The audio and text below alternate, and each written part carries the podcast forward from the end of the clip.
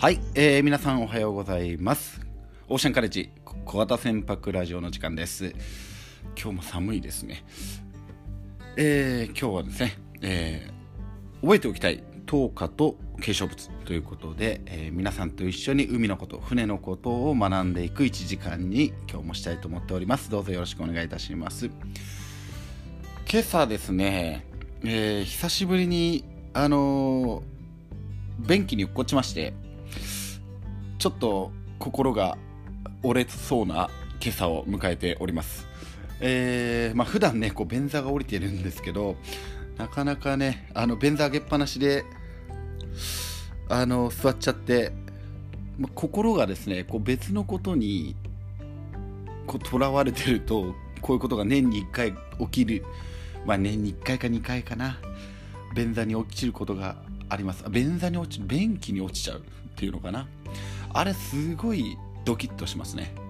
あの僕はまああの便座は下ろしておく派でいきたいと思っております。そんな憂鬱な朝皆さんはどうお過ごしでしょうか。今日も、えー、一緒に勉強してくれるパートナーのエリさんが来てくれております。エリさん おはようございます。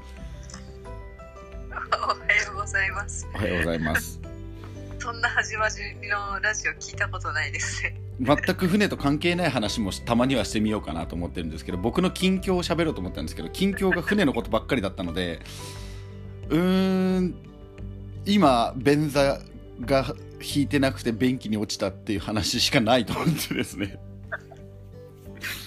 憂鬱だわーと。ちょっとショックですね。ショックですよ。便器落ちるのってもう本当に冷たいしもう辛いですよね。なんかこう尊厳を奪われますよね。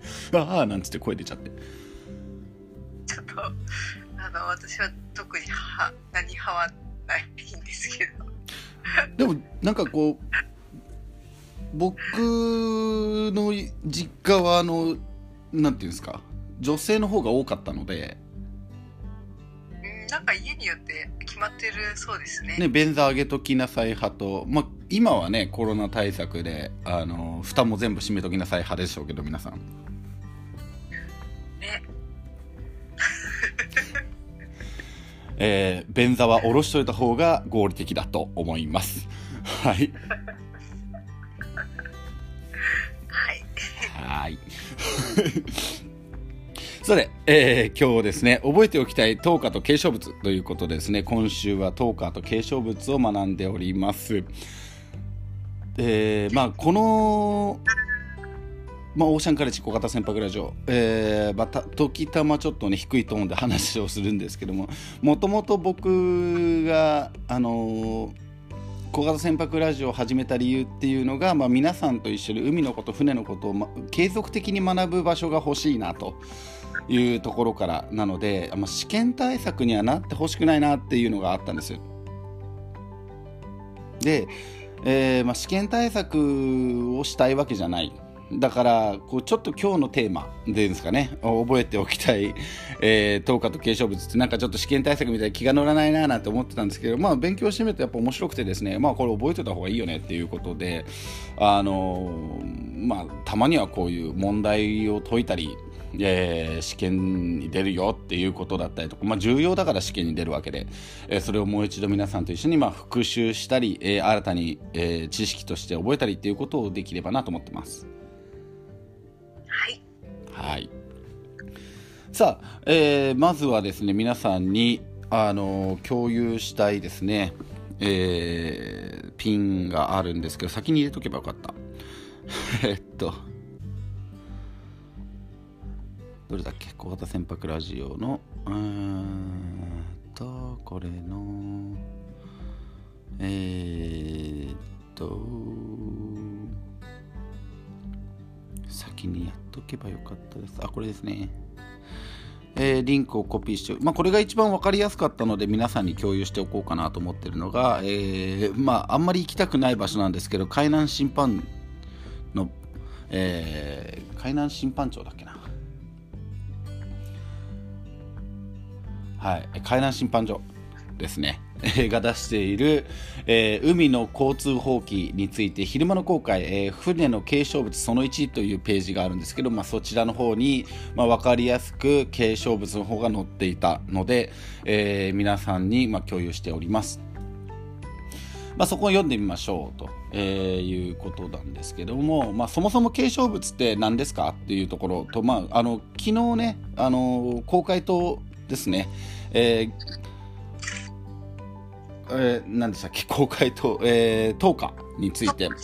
と10日。ですね。ごめんなさい、えー10日について、えー学んでまいりました、えー夜のに船の位置と、まあ、船の状態を、まあ、的確に判断するために、えー使用している使用するのが、まあえー効果的に使用できるのが10日ですよということなので、まあ、角度とか色とか、えーそういったものがしっかりと決まっているのが、まあ、10日ですということ、まあ、そもそも論を、まあ、で歴史も交えながら一緒にこう学んできたわけですけどもじゃあ昼間はっていうことなんですよね。まあ、あの船はこうですよ、今この船こうですよっていうのは、まあ、なかなかわからないですよね。あの船の種類なんかはねちょっと分かっても、まあ、その船がどういった状態なのかっていうことがなかなか分かりづらいということですね。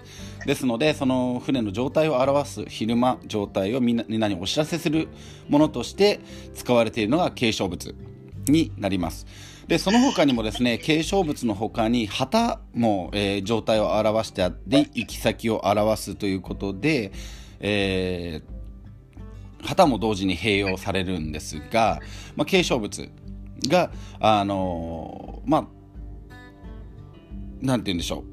いわゆるその法律上、えー海上衝突予防法であったりとか、まあ、海上交通安全法で、えー法律上の、まあ、船の状態ですね、まあ、行き先どこどこに横須賀に行きますよとか、えー東京に行き、ま、の方に行きますよとかっていうことではなくて、えー法律上で自分はあのどういった船の状態であるかということですね。航行中であるとか病泊中であるとか、えー漁労に従事している船とか、まあ、そういう他の船との法律の関係が変わってくるようなものを継承物で表しているというふうな、えー解釈になるかなと思います。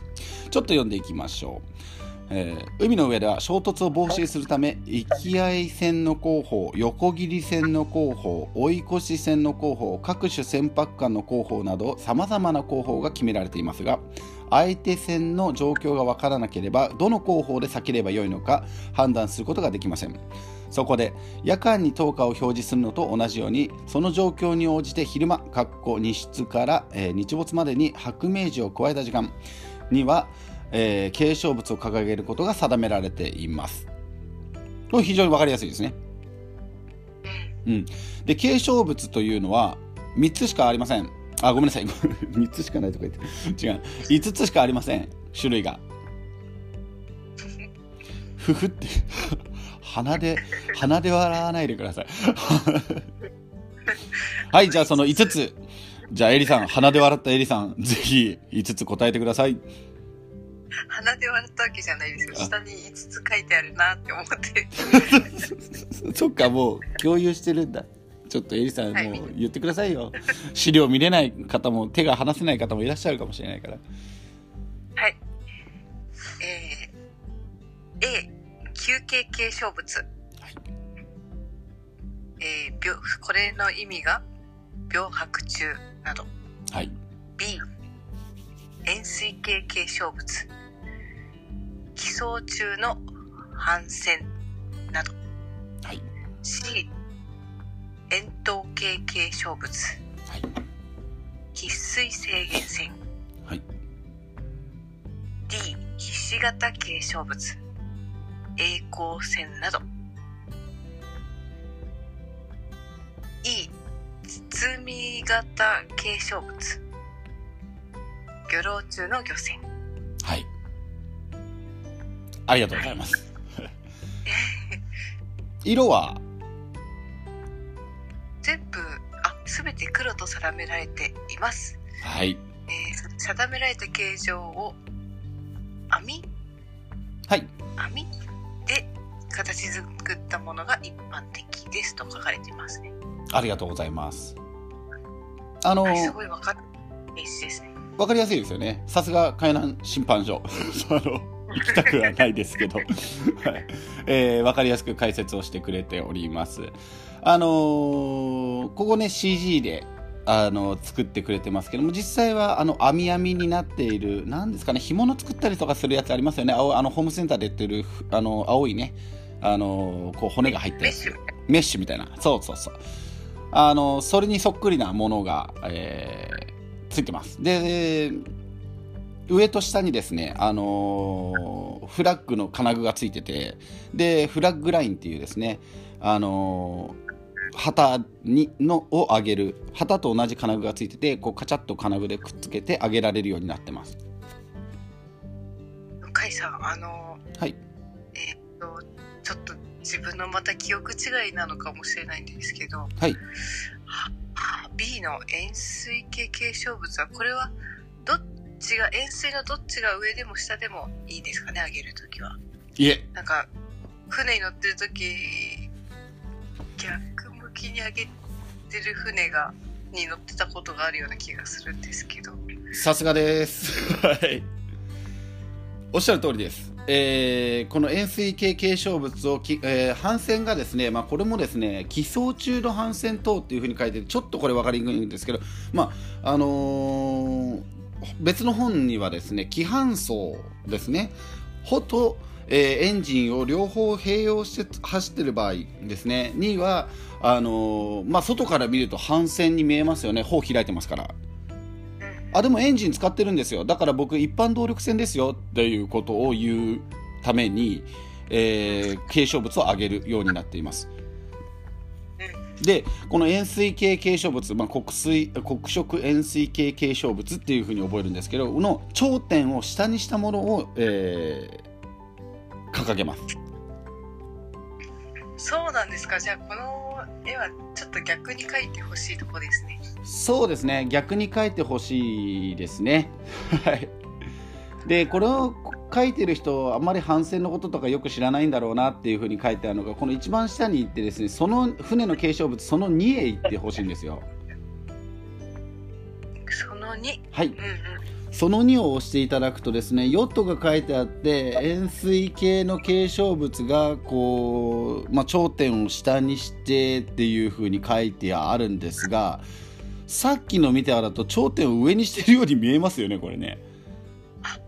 当だ。文章ではあの円錐形継承物の頂点を下にしてって書いてありますけど、はい、絵で上になってますね。上に見えますよね、まあ、実際三角形をこう下にしてくれてはいるんですけど一応下にしてくれてるんですけどこれあのー、金具がですねこの頂点のところそうフラッグラインが頂点のところについてるわけですよ。だからこれ普通にこういうふうに上がるよなと思っちゃうんですよねこれは結構難しい絵ですね。どどっちだみたいな。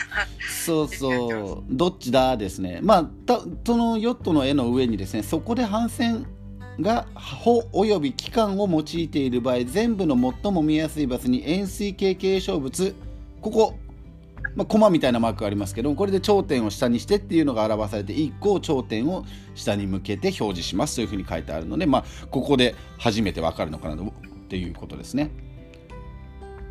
そうですね。はい。まあまあなんですかね。あんまりヨットのこととか帆船のこととか知らない人なんだなっていう感じですね。他の絵はか他の絵は完璧なのに。はいえー、面白いですね。面白いですよね。で、まあ、その2とかなんですけど実はここに載ってるのが大体、あのー、テストにも出てくる場所になります。この、あのー、継承物と等価なんですけど、えーまあ、継承物に関しては大体こうこれが出てくるかなというところですね。うん、その1、えー、まあ一番覚えておいた方がいいのはこの黒色系系あの、えー、黒色球形継承物ですか黒色球球黒色球形継承物はい黒い丸 海上衝突予防法ではこれが一番まあキーポイントになるかなと思います。はい。えっ、ー、と、これの組み合わせですね。こいつがよく出てきます。で、覚え方としては、あの、ネットにですね、いろいろ覚え方落ちているんですよ。で、えー、それ見てもらうと分かりやすいかなと思ってはいるんですが、あの、チェーン方式っていう、大体皆さん覚え方としてはチェーン方式という覚え方で覚えてらっしゃるそうです。チェーン方式？そう関連付けて、えー、1個だったら秒秒拍ですよね。で、えっ、ー、と1個っていうことまあ黒色は1個だと、まあ、秒拍で1個増えますよね。で1個増えると2個になりますよね。2個になったら運転不重線ですよね。3つになったら今度はえー、喫水制限線ですよね。で喫水制限線の真ん中がひし形になったら、えー、操縦性の制限線ですよね。という感じ。だから、丸、で、これも、あのー、10日に関しては、丸は赤って覚えるわけです、最初に。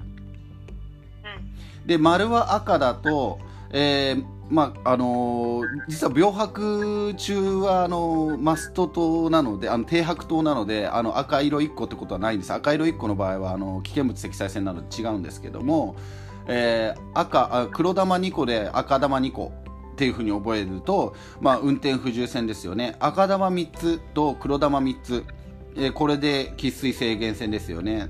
で、えー、黒玉ひし形黒玉になると。でそれを、えー、赤玉白玉、えー、赤玉というふうに覚える。そうすると、えー、操縦性の制限性になりますよね。で、まあ、ひし形っていうのは緑になったり白になったりするので、えー、このひし形というのは赤にはならないというふうに覚えていく。でだんだんだんだん増えていくっていうことですね。でひし形1個はじゃあどうなのってひし形出てきましたね。ひし形1個はこれはあの栄光線ということで、えー、長さ 200m を超える、物件を引いているものはえー、エコス、あのー、ひし形1個が必要になってきますよということですね。はい。関連付けて、えー、やっていく。で、その中で円錐系の継承物ってほとんど出てこないんですよ。で円錐系の継承物っていうのは、まあ、ヨットとか帆船とか乗ってる人たちだけなのかなというところなんですね。ただ円錐系は出てこないんですけどその横の円錐系を2つ合わせたようなエレベーターの形みたいなまあなんてエレベーターじゃないなこうワイングラスというか、あのー、砂時計というか、あのー、鼓型。これ僕かなり高校生の時引っかかった気がするんですけど鼓っていうことを僕は知らなかったので。鼓常生活で目にしないですよね。そうですよね。でその時に先生が非常にあの分かりやすくですね鼓を持ってですね。持ってきてくだそう「いよ」って言ってポンポンって鳴らしてくれてもそれでもう「はいギョロ」っていう。あのもともと僕海洋高校なんですけどもともとは水産高校ですのであの学校の先生もみんな海洋大学、まあ、今の海洋大学の今東京水産大学の先生たちなんですね。あとまあ鹿児島大学とか、まあ、水産系の先生なので、まあ、ノリがいいんですよね。なので、面白い人たちが多かったんですけど、まさか続い持ってきて、はい、これって言われてですね、ポンポンって叩いてね、魚老に従事してる船舶って言われたら、もう一発で覚えますよね。覚えます、覚えます、覚えます。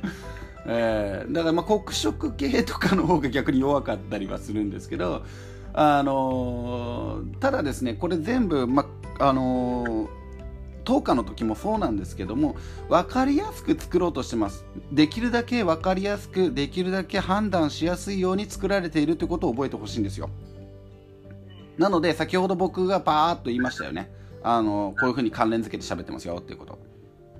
要は動けないっていうのはやばいよね。だから赤なんですよ。だから赤玉なんですよ。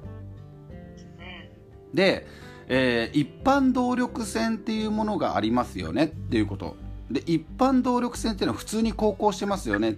普通に航行してるんだから右とか左とか動きますよね。だから弦頭一対と線尾灯っていうのは必ずつけなきゃいけないですよね。ってことになる。なるほど。だから反線だろうが何だろうが耐水速力を持っているものは弦頭だったりとか船尾灯だったりとかっていうのは必ずつけろっていう話になってくるわけですそれにくっついていろんなものがだんだんだんだん増えていきますよということになります。長さが増えればマスト灯が増える。えー、最初はですね7メーター以上ですよね。7メーター以上だとマスト灯っていうのが増えてきますよねっていうことになってくる。で、えー、50メーター以上だとマスト灯が2個になる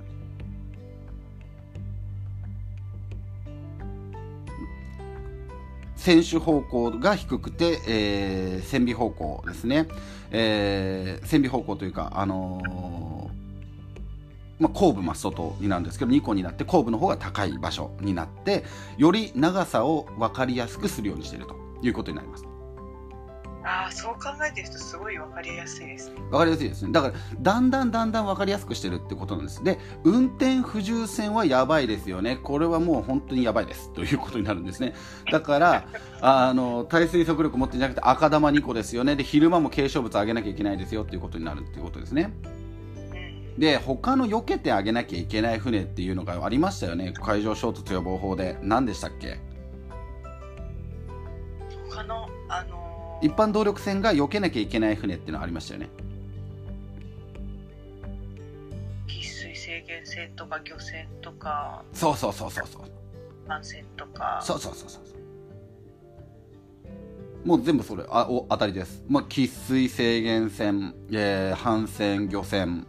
で操縦性の制限船運転不重船。これは全部避けなきゃいけないっていうことは夜間の投下も決められているし軽傷物も出てきてますということになる。で覚えなきゃいけないものにもそれがありますのでこの5個はしっかりと覚えておいた方がいいですよということになるんですね。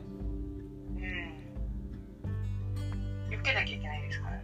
そうなんですだから覚えておきなさいねっていうのは一般あなたが乗るのって何ですかって言ったら僕はあのまああの基本的には運転不重船に乗るために免許取ってるって人いないですよね。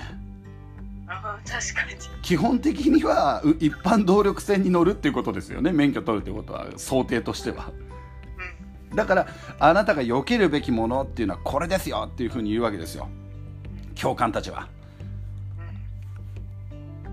うん、で教科書でもそういうふうに言うわけですだから覚えておきなさいよっていうことが、まあ、基本的に反戦とか、まあ、ほとんど見ないしこの、あのー、円錐形をですね、あのー、頂点を下にして規範走してる時にこの円錐形継承物を、あのー、上げてる船なんかないんですよ。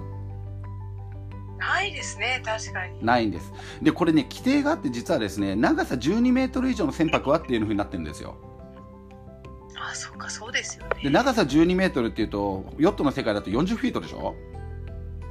うんこれ大きいじゃないですか。大きいですね。40フィートの船って結構でかいですよ、うん、なのでまああんまり知られてないというか。うん、うん、あんまり一般的じゃないというか。確かに使う機会ないですね。ねえ40フィート12メーターってそんな感じなんですか？っていう方もいらっしゃると思うんですけどあの実際30フィートぐらいが一番ヨットで人気なんじゃないかなと思いますね。40フィート以下ですよね。35フィート超えたら相当でかいと思います僕は。1人で動かすのがちょっと億劫になってくるかなという感じですかね。40フィートだと、まあ、付け放しの時にちょっと自分でコントロールするのがちょっと大変かなって思っちゃうかな僕だと。うん、まああんまりそんなにうまくないですしね。でもともとクルーがいる船ばっかり乗ってるのであのはいじゃあ、あの舵も持たないで操船するっていうのが基本なので僕は。あの自分で舵持って操船するっていうのは実はあんまりあのなんていうんですかね。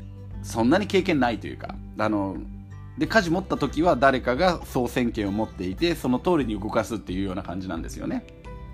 40フィットだとでもそういう動かし方になるかもしれないですね。なるでしょうね。12メートルでしょ結構歩いてってってなるとそうですよね。でだからあの規範走に関してもだから結構パワーがあるしスピードも出るから、まあ、まあ妥当なとこなんじゃないですかねとうまくできてますねって感じですね。やっぱりこのちょっと大きい船だけ上げてくださいっていうのになんか理由があるんですかね？あの継承物とかあの灯火に関しては例えば 50m っていうのが1個ありますよね。でもう一つ 200m っていうのが1個ありますでこれがですね 50m というのは航路高校線なんですよ航路高校義務線で航路高校義務線というのは、えー、まあ あのまあ、読んで字のごとくでこう偉そうに何回も同じこと言ってんじゃねえよって言われそうなんですけどあの航路を走らなきゃいけないんですね。そうですねはい、ということはまあ普通に一般の船としては大型船の部類に入るわけですよ。自由に航行していいですよっていうことにななるなるわけですねあ。ならないわけですよね。航路に沿ってこれを航行しなければいけないわけですよ。ということはその、まあ、流れに沿っているので、まあ、他の船と勝ち合う確率っていうのが多くなるわけですね制限を受けますから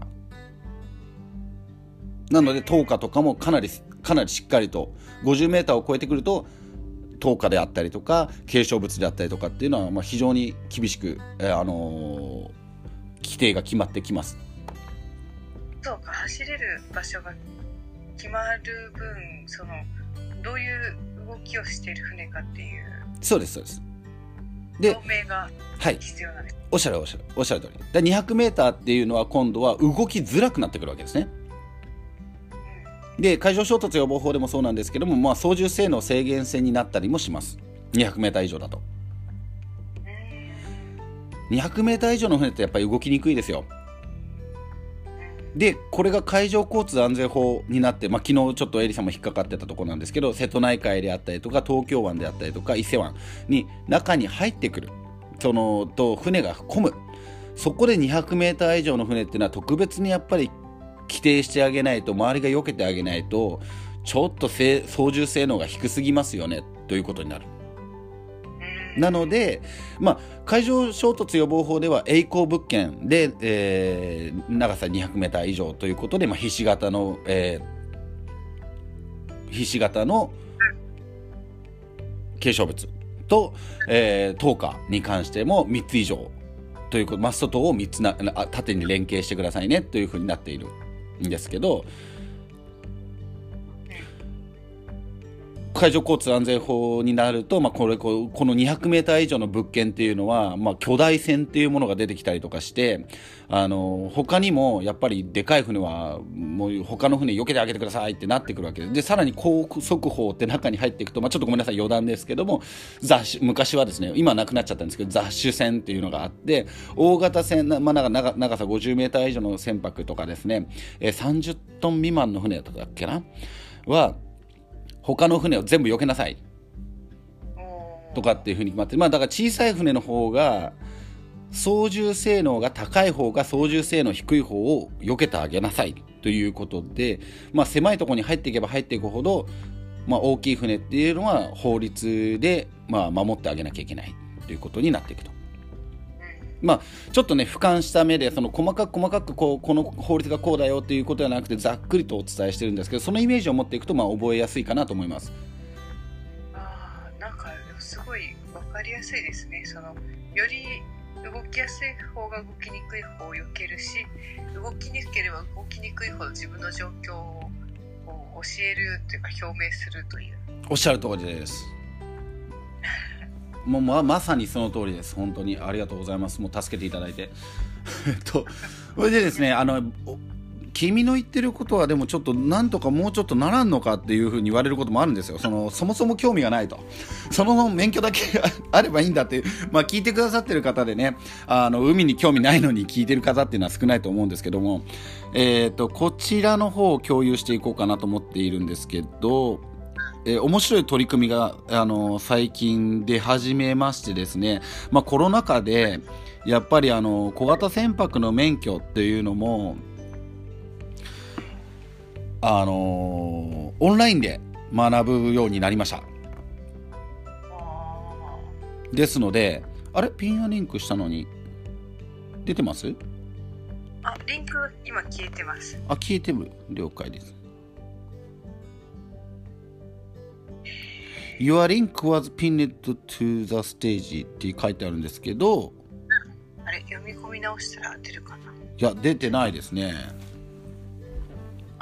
私に送っていただいたらちょっと試してみます。はいモデレーターにしてどうやって送るんですか？これは。ななんでも。何でもいいですか？でもいいです。メッセージをじゃあ僕初めてお手紙をエリさんに送ります。みんなに送ろうかなこれ。メッセージで。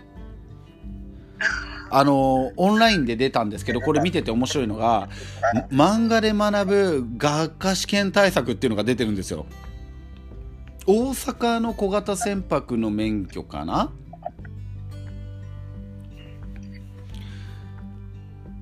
でいけそうですか？共有。のリンクピンできないのかもしれないです、ね、あじゃあ全員にメッセージ送ります。はい。ぜひ漫画。あこういう時代になったんだと思いました。えー、今多分僕喋ってる時にドスドス音がすると思うんですけど、えー、すいませんね、えー、一人一人にお送りしております。あカイさんなんかこのリンクがはい。あ飛んでみたら not found みたいになってえ？えっ、とおどうしたらいいか。な送ってんのに？送ってんのに？あのメイドのとこには飛ぶんですけどはい。その中の えー、その中であちょっと私があれかな。選んでみたらいいかな。なんかとりあえず1個漫画の見つけて送りますね。はい。送れるかな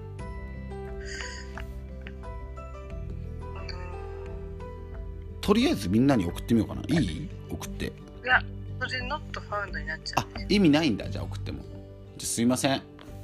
そこからまた探さなきゃいけなくなっちゃいそうなんで。ああ、ノットファウンドですね、確かに。マーメイドという会社の、あどうどうでしょう？これで。はい。あ、来てますね。来てます、来てます。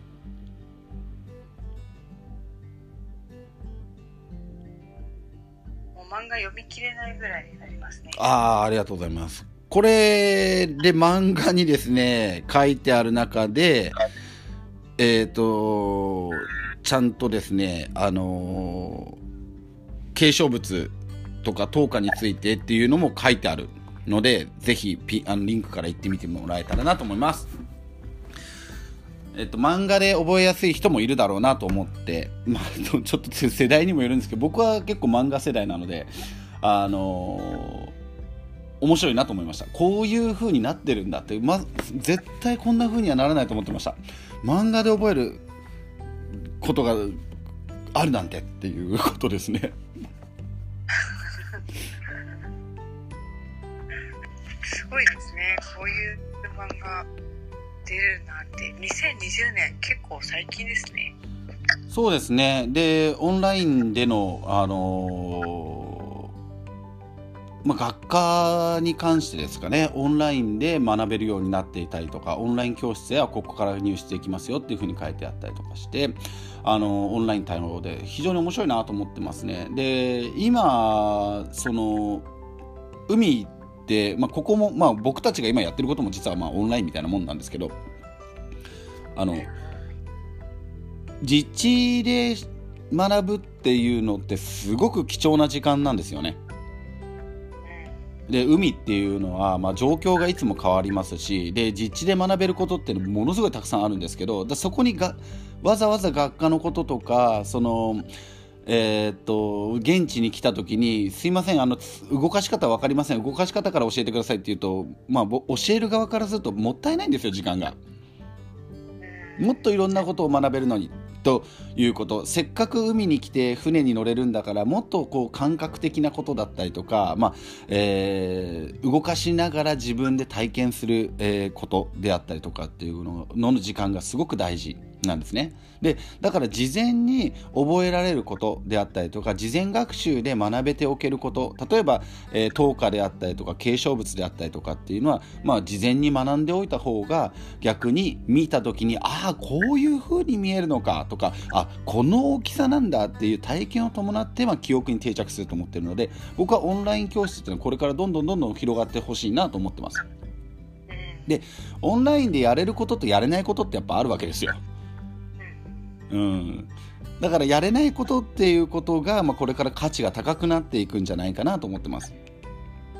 うん、でこれは体験であったりとか人と直接会って学ぶことであったりとか、まあ、一緒になってその場所を共有すること、まあ、こういうことが価値が高くなっていくし、えー、貴重な時間としてまあ捉えられていくんだろうなって。で今まではそれがね結構ね安物扱いされたわけですよ。人の動きとか、えーなんでしょうね。あの人が教えるとか。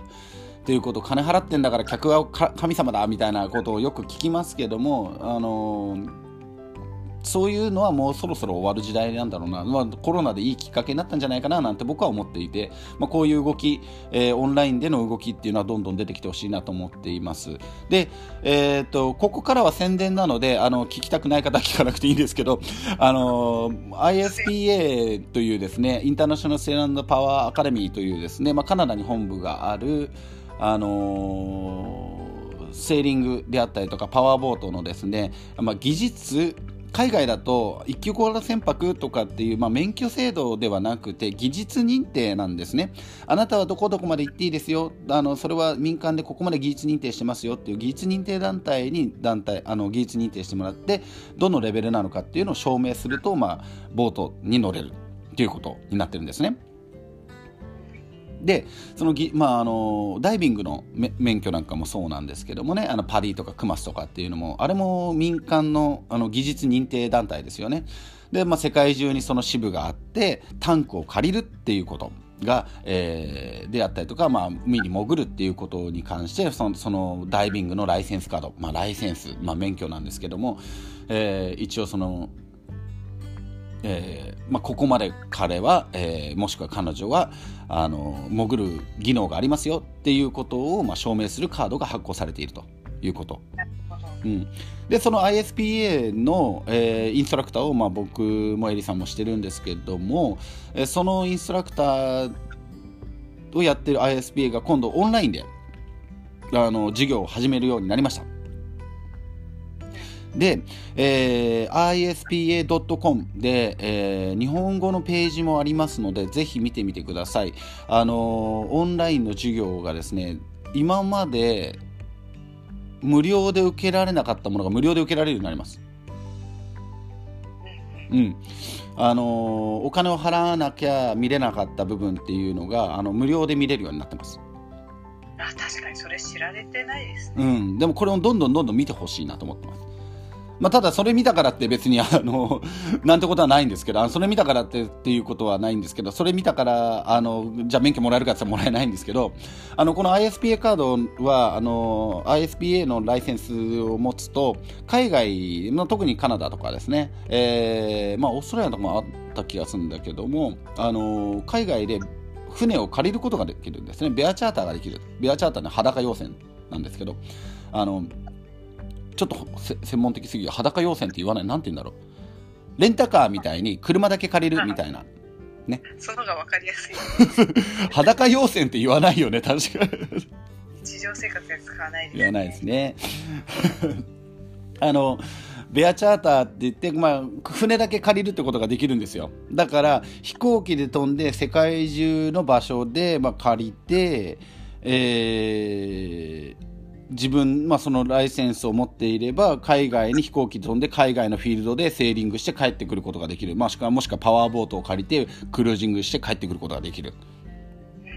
これね僕すっごいいいと思ってて。でニュージーランドのベイオブアイランドの話をしましたよね。海外事情事情の話で。あれのがあるんですよ。その、えーと、と貸してくれる事務所が。であのいつか僕と一緒にみんなでベイオブアイランドを僕が案内しながら、まあ、あの ISPA で面白いのはインストラクターと一緒に行くツアーみたいなのもあるのであのそちらもぜひねあの体験してもらえたらなと思ってるんですけど僕がインストラクターになってベイオブアイランドを皆さんと一緒にクルージングを学びながらこう島を回っていく旅みたいなのもちょっと企画したいなと思ってはいます。うわやりたいですね。ねええー、まあ以上宣伝です。はい。えー、宣伝です、えー、あれカッターの人じゃないの？っていうふうに思われがちなんですけども カッターももちろん僕らの中心はカッターです、はい、ただまあ小型船舶ね、えー、こういうふうに皆さんと学ぶっていう機会を持っていくためにですねあの ISPA っていう方法もありますし皆さんと一緒にこうやってこのオンラインっていうことも活用しながらですね海を継続的に学ぶ場所っていうのを僕たちは作っていこうっていう活動を、まあ、しているところでもあるというところですね。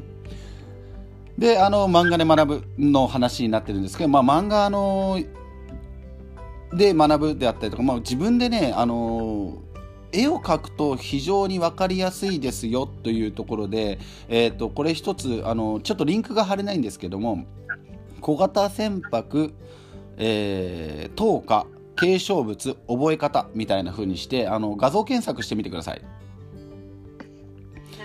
でそうすると画像検索してみるといろんなの出てきます。でその中で出てくるのがですねあのー、各種識別等と継承物というですねあのー、これね売ってるんだよな多分な。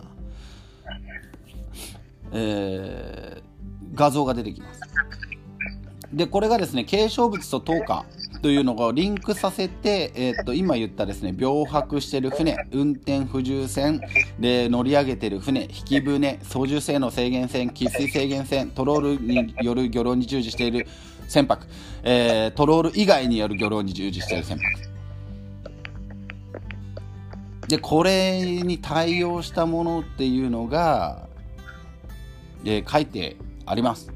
でこれ自分でノートに貼り付けるでもいいですけど一回僕はねこの団子みたいなのをねたくさん書いていった方がいいと思ってます一回覚えると覚えますで出てくるの大体これですので、えー、このですねこの8つは、まあ、ぜひぜひ覚えた方がいいのかなと思ってます。まあ、今日は試験対策みたいになっちゃってますけども、まあ、重要なことですので、ぜひ覚えておいていただけたらなと思ってます。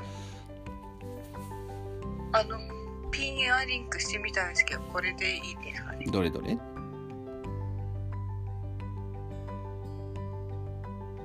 ああ、これこれ。出てきますよね、これ。うんうん。これこれ。これです、これです。でね、あの、なんで書かなきゃいけないかっていうことなんですけど、聞こえてます？聞こえてますよ。これね、なんで書かなきゃいけないかっていうとね呼吸3つって覚えるとあの他の形で呼吸3つもあるんですよ。なんて言ったらいいの？例えば呼吸3つっていうと、えー、乗り上げてる船ですよね。うん、喫水制限船であったりとか乗り上げてる船。あ、喫水制限船ごめんなさい。喫水制限船はあの、あれだ。円筒形継承物だ。えー、乗り上げの船が呼吸3つを連携してるんですけど、呼吸3つって覚えてしまうと、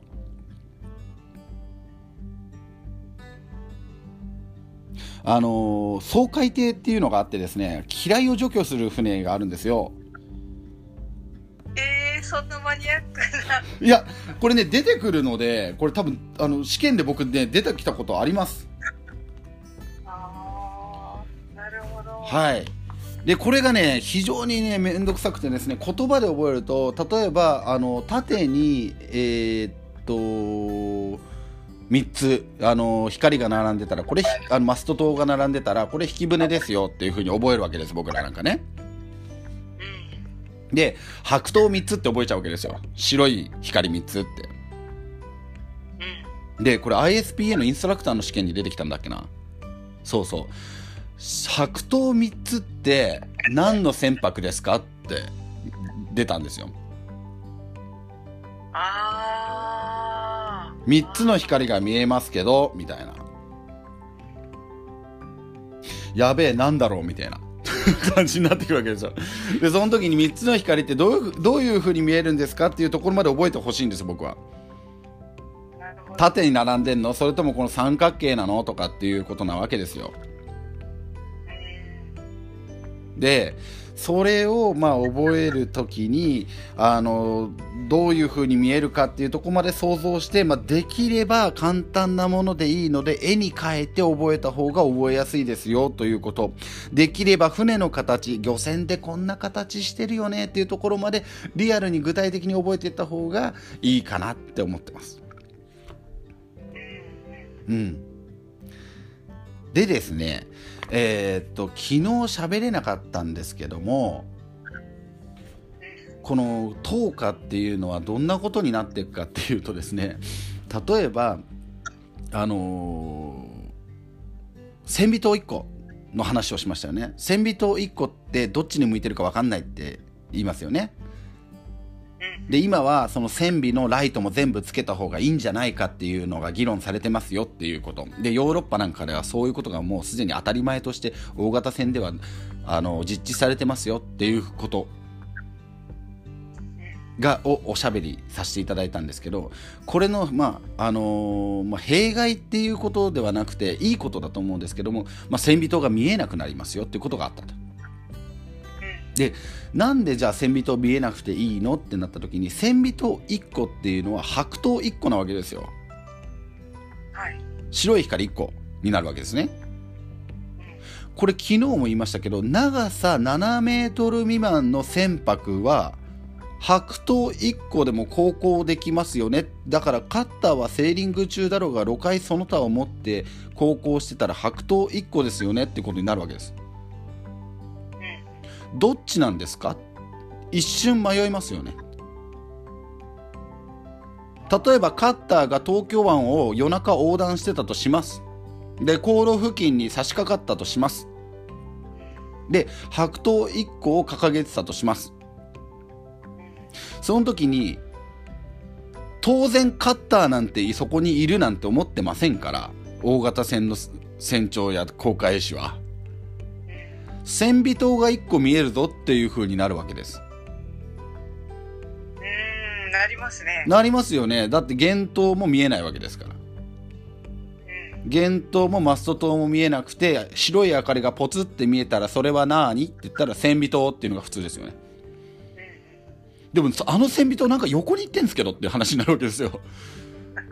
映 りも悪いしなんだこれってなるわけですよね怖いですね。怖いんです。だからできるだけ目立った方がいいしできるだけわけわかんない光の方がいい。わ あのわけわかんない。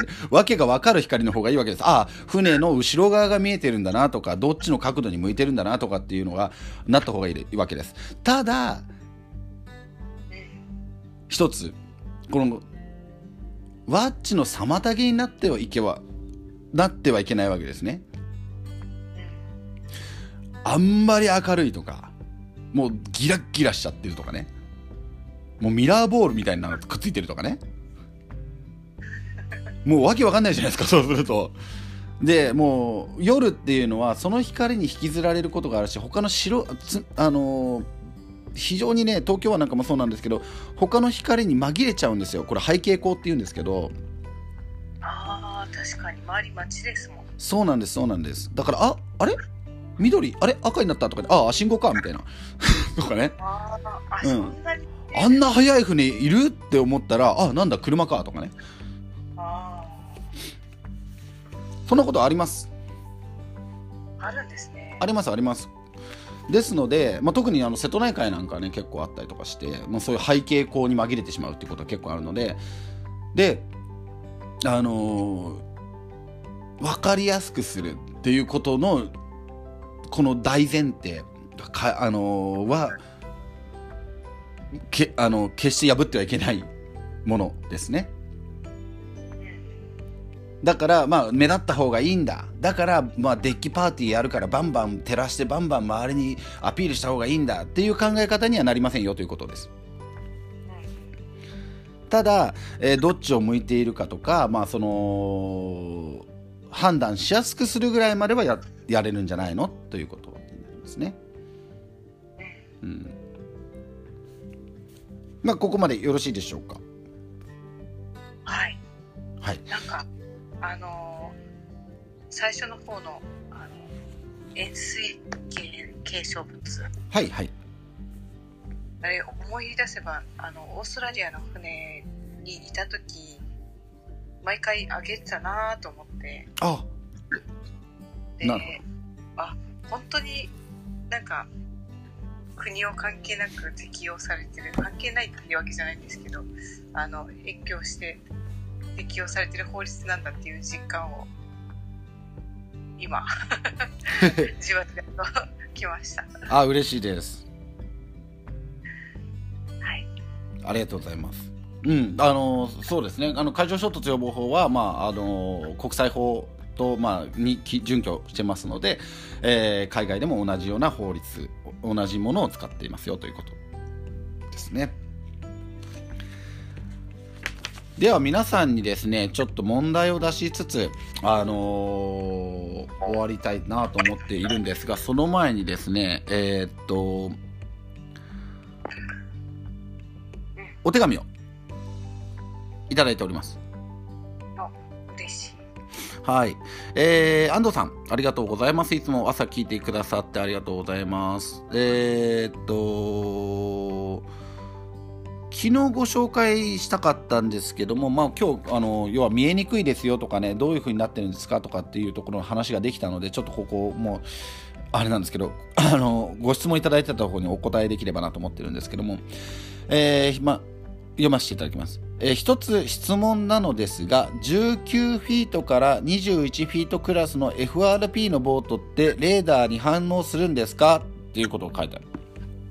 あ大型船のレーダーに。そうですね、まあ、どういう視点かっていうことを昨日昨日あの一緒に喋ったと思うんですけども大型船から19フィートから21フィートのやつって映るんですか？というところですね、えー答えから言うと確実に映りますで鉱石も引けます。なので、えーっと映るということで、えーご了解いただければな。ただあのまあ目立つんですよプレジャーボートって。他の船はえっと要は航路に沿って走るでしょ？だから同じような動きするわけじゃないですか。で漁船も実は一目散に一目散というか一直線に漁漁あの漁場に向かうのであんまり漁労に従事してる時以外はあの不規則な動きってしないんですよでプレジャーボートっていうのは、まあ、特に19フィートから21フィートのボートっていうのはものすごい不規則な動きするんですよ。まあ、なんでかっていうと釣りでしょ多分。やってるのがね。多分あんま移動するっていうと、まあ、30フィートぐらいになると思うんですけど。でヨットもこれもねあの非常にあの目立ちます。でヨットはね背が高いのであのレーダーにより映ります。うん。でただヨットってスピードが遅いんですよ。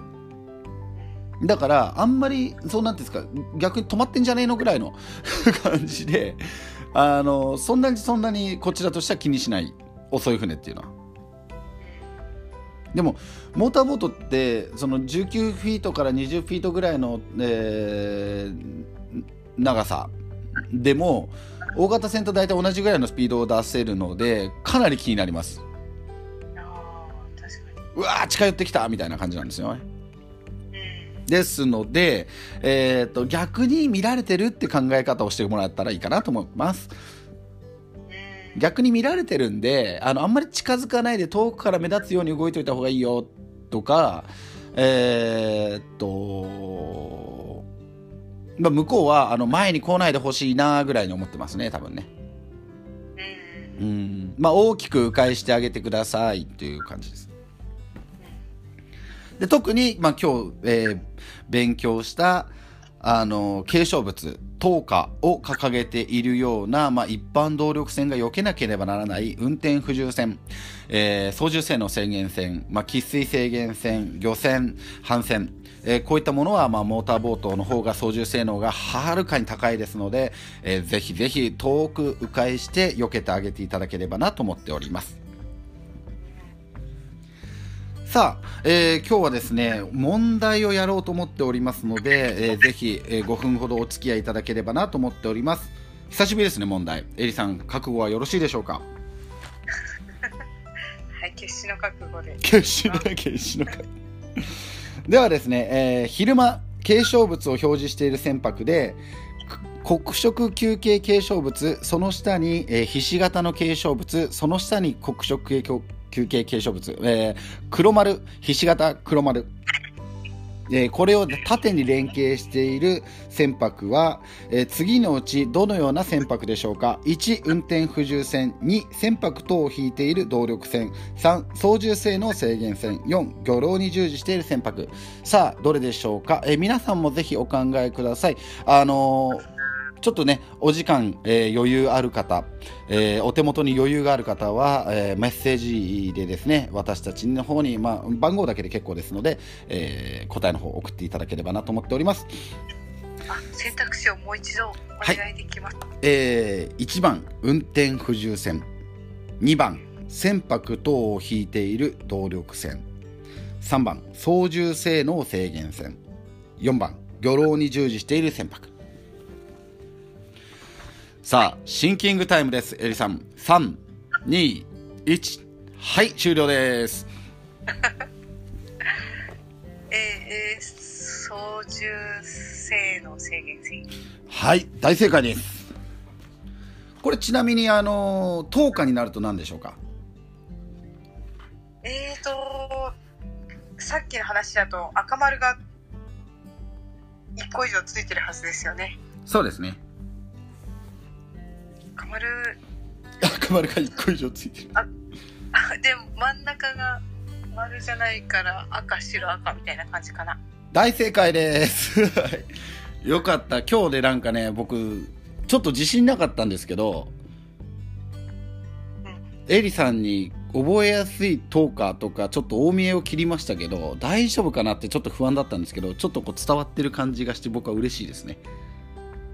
なんかあの基本的な原理というか一個一個の細かい覚え方っていうあの大事な部分一番大事な部分を教えていただいたのですごく納得しました。あ嬉しいです。ありがとうございます。ありがとうございます、はい、えー、美穂さんありがとうございます、えー、3番で ごめんなさい えー、美穂さんからもお手紙いただいております。ありがとうございます。3番です。ということで、あ、そうですね、3番、正解です。ありがとうございます。えー、皆さんも、えー、当たりましたでしょうか。で、次の問題です。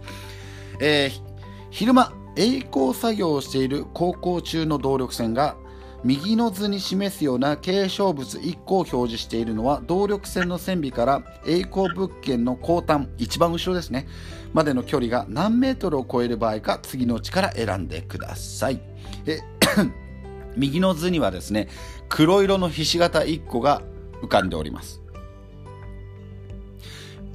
はい。栄光作業をしている、まあ、栄光線の長さはこれひし形の黒色系のひし形の継承物が上がっていると何メートル以上ですか？何メートルを超える場合ですか？という質問になってきます、えー、選択肢が1番20メートル。2番50メートル。3番100メートル。4番200メートル。さあ答えは皆さんいかがでしょうか、えー、今日もこれは出てきましたね。皆さん、えー、ぜひ、えー、答えおおこ、あのー、余裕がある方、えー、もしよかったら、えー、ご参加いただければなと思っております。さてエリさんシンキングタイムです。3 2 1はい終了です。これはあオーディエンスで。オーディエンスもありますよ。はい。何ですか？オーディエンスもありますけど大丈夫ですか？50か200なるほど。50が250 50。答えは、えー2番の50をエリさんが選びました。さあ、いかがでしょうか？答えは、4番です。あえー長さ200メートルを超える物件を引く船は、えー、ひし形一つを形容しますと。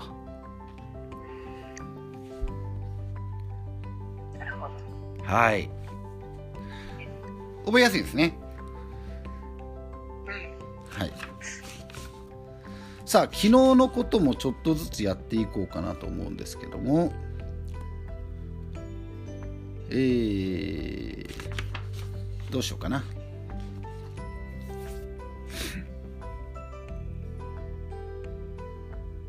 えー、さあ、じゃあ問題です。はい。夜間トロール以外の漁法により漁労に従事している船舶が表示しなければならない10日これはですねどんな10日でしょうか？1番。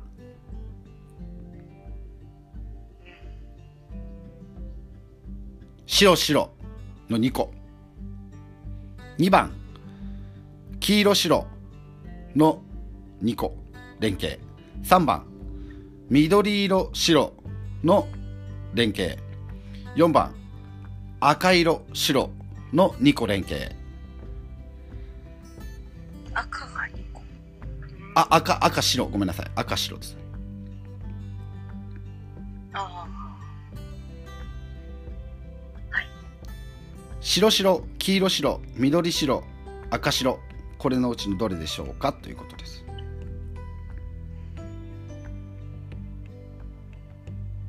さあシンキングタイムです。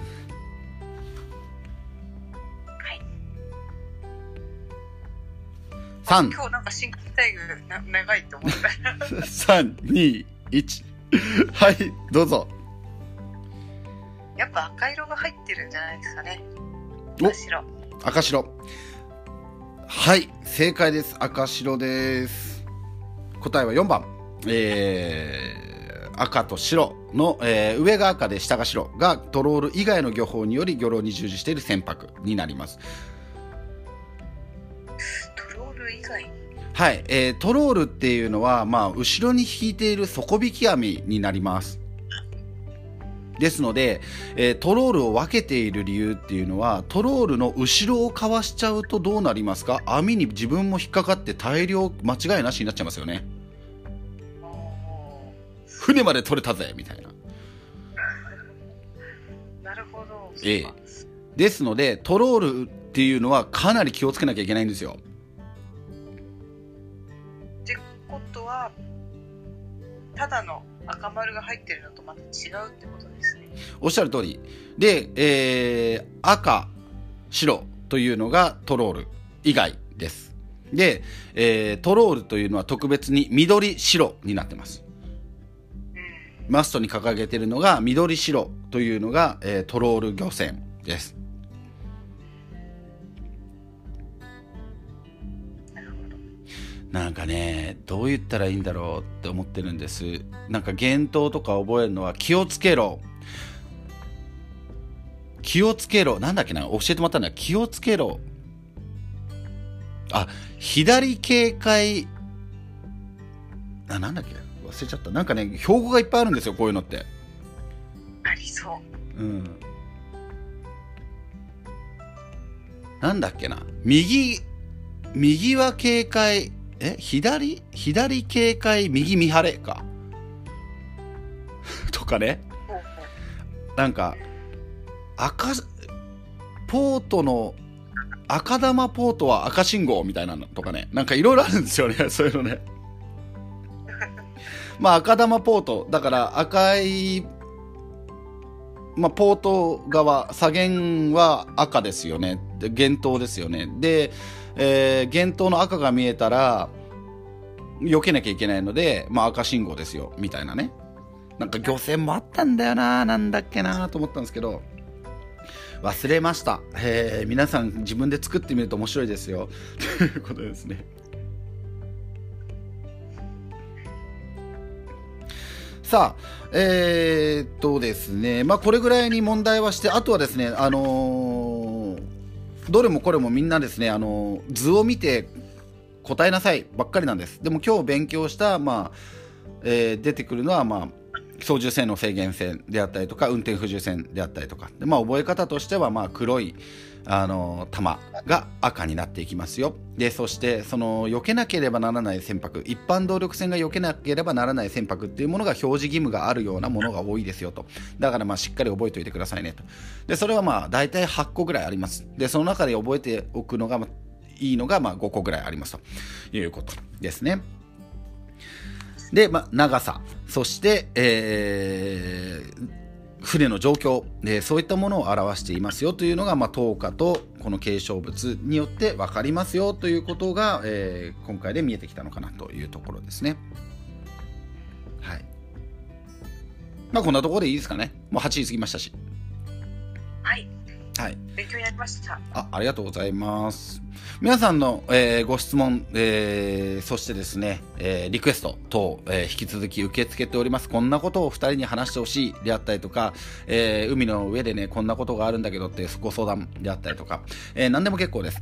えどうぞお気軽に、えメッセージいただければなと思っております。さて今日は、あでまあ、投下と継承物は終わりにしてですね海上衝突予防法にまた戻ってですね明日何しようかなというところになんですよ。明日何しようか。思ってんだよな。海上衝突予防法であと何かなと思ってはいるんですけどね。音響信号いきますか。汽笛をどんな時鳴らせばいいか。ああ知りたいです。ですね。これ音響信号。まああの火事というですね、えー、雑誌にも書かせていただいたんですけどもまあ海の上で自分の状態を表したりとかっていう、まあ、信号として表すものというのは光、えー、そして視覚に訴える今みたいな、あのー継承物であったりとか旗ですね、まあ、視覚に訴えるものと音ですね。音もまあ一つの信号ですよということで、えー、海では重要視されております。まあ、じゃあその音響信号についてどのように規定されているかというところを皆さんと共に明日は学んでいこうと思っております。では。あの、はい、皆さんの海での私と等価と結晶物のエピソードがあったらお聞きしたいです。なるほど。はい。ねあの僕もあるないろいろ。ありますか？なんか結構面白いエピソードがありそうな。ねなんかもうちょっと怖いイメージも怖い話にもなったりとかしますよ。あそうですか。うん。どうなんだろう。皆さんどんな思いを、えー、どんな経験まあ夜ね、ま、見間違えたりとかなんかこう遠くの方の星かなと思ったらあの公開塔でしたみたいなね。とか。なんかそういうお話を聞いた方がなんか暗記するっていうより入ってくるというか覚えやすいというかそうですね経験談ほどいい話ってないですよね。うん。もしあればお願いします。はい、もうぜひぜひ皆さんからの体験談も、えー、募集しております。私と、えー、公開と、えー、私と10日私と10日と継承物。私と10日と継承物。なんかあれですね、そういう詩集が出てばそうですよね、そういうあの歌の本がね、おしゃれな低層でこうまたは小説って感じです。小説でねね私と10日と継承物。ねちょっと難しそうな 村上春樹あたりが書いてそうな、うん、そんな感じがしますでは、えー皆さん今日も1時間ありがとうございました、えーまた明日この時間にお会いしてお会いできればなと、えー思います。今日こちらは雨が降っております、えー皆さんの方はお天気はいかがでしょうか、えー皆さんが一日良い日を過ごせるように願っております。それではまた皆さん明日お会いしましょう。さようなら。ありがとうございました。